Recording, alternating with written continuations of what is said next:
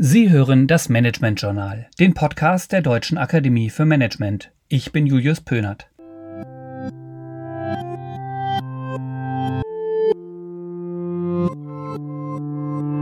Heute schaue ich auf das Thema Kulturmanagement am Theater. Die deutsche Theater- und auch Orchesterlandschaft ist einzigartig. Ganz zu Recht ist sie eine Kandidatin für die UNESCO-Liste des immateriellen Kulturerbes. Über die Aufnahme soll in diesem Jahr 2021 entschieden werden.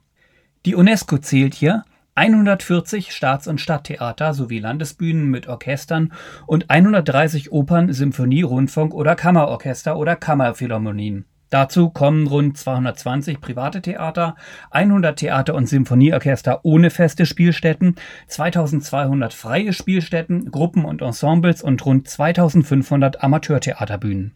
Allein dieses Erbe zu bewahren und zu gestalten, kann die Aufgabe vieler Kulturmanagenden sein. Es gibt an dem, was wir umgangssprachlich Theater nennen, eine Vielzahl an Sparten. Maßgeblich sind dies Schauspiel, Musiktheater, Tanztheater und Figurentheater, in einem klassischen Mehrspartenhaus oft alles unter einem Dach.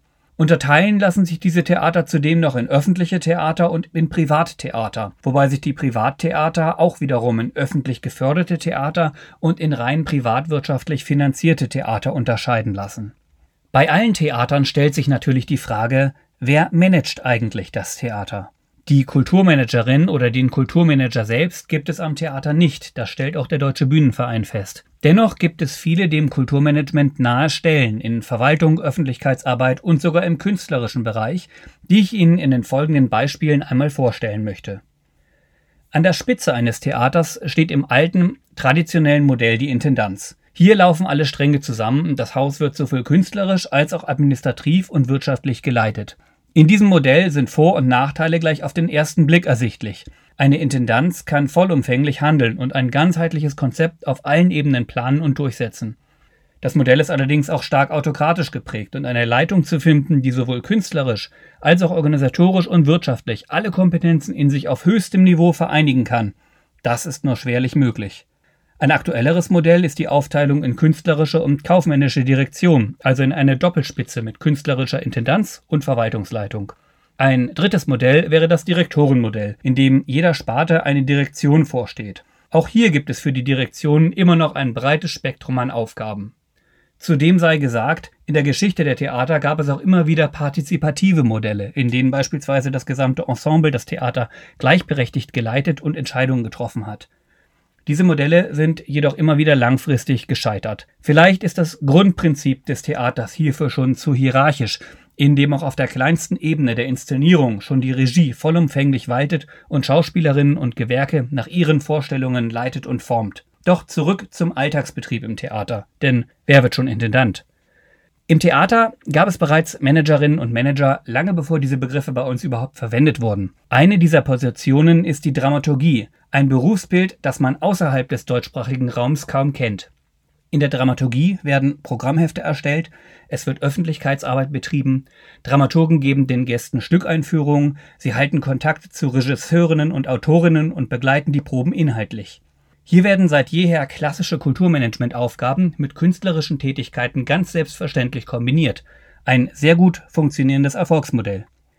Viele weitere operative Managementaufgaben werden vom KBB, dem Künstlerischen Betriebsbüro, übernommen. Dort werden Verträge ausgestellt, Besetzungslisten organisiert, Gastspiele oder Tourneen geplant und Probenräume koordiniert. Letztlich gibt es am Theater dann doch einen Manager, den Stage Manager. Hierbei handelt es sich um einen Begriff aus dem Amerikanischen, der in Deutschland oft missverstanden wird. In einer großen Show wie einem Musical koordiniert das Stage Management alle Abläufe auf und hinter der Bühne. Es werden Calls, also Bühnenanweisungen und Einsätze für Licht, Ton, Orchester, Technik und Darsteller gegeben. Vereinfacht gesagt laufen hier alle Vorgänge eines Theaterabends in Echtzeit zusammen und werden Millisekunden genau getaktet. Entweder nach Timecode oder nach dem Live-Orchester. Mit Kulturmanagement hat das nur wenig zu tun. In deutschen Stellenausschreibungen findet man inzwischen oft Ausschreibungen wie Stage Manager Bereich Regie Schauspiel oder Stage Manager Bereich Inspizienz. Dahinter verbirgt sich dann die ganz klassische Regieassistenz oder die Inspizienz. Durch die Berufsbezeichnung als Stage Manager ist das Ziel ersichtlich, die umfangreichen Aufgabengebiete dieser Stellen anzuerkennen und zu wertschätzen, Eine Entwicklung, die in Zukunft sicher noch spannend wird. Auch für das Kulturmanagement im modernen Sinne wird es in dieser Zukunft am Theater neue Aufgaben geben. Marketing, Öffentlichkeitsarbeit, Sponsoring und große Theaterevents, die die klassische Theaterbühne verlassen, werden in den nächsten Jahren weiter an Bedeutung gewinnen. Neue Kooperationspartnerschaften zu gewinnen und neue Zuschauergruppen zu erschließen, wird in diesen Jahren auf jeden Fall die Aufgabe jeder Theaterleitung sein. Frische und gut fundierte Ideen dürfen hierbei natürlich nicht fehlen. Für das Kulturmanagement wird es hier viele Einsatzmöglichkeiten geben, ganz ähnlich wie in den Orchestern oder im Musikmanagement allgemein, auf das ich im nächsten Podcast eingehen werde. Bis bald.